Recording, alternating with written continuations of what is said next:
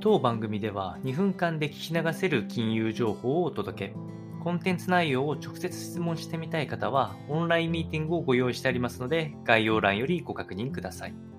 本日のテーマは、2022年4月より、私自身の資産形成状況を毎日更新していくことを予定しております。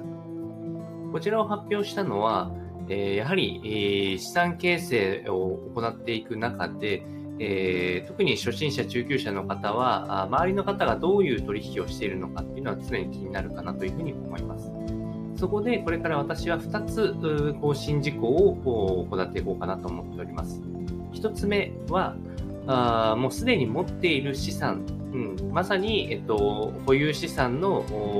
どういう商品性のものを持っているかの、えー円チャートで1つ表していこうかなというふうに思います。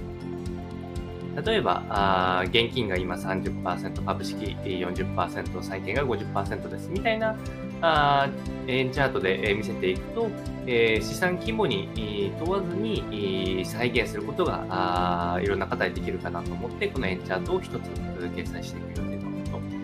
え加えて、今後の取引、やはり、世界情勢が変わっていくので、それに対する取引量っていうのを、棒グラフ、棒チャートですかね。えーそれで、えー何を購入していくのか、あまたは売却をどれぐらいしていくのかといった日々の取引量を見えるような形で、えー表示していきたいなというふうに思っておりますので、でこのグラフは作成次第、え皆様にお伝えをしていきたいと思いますので、今後をお楽しみください。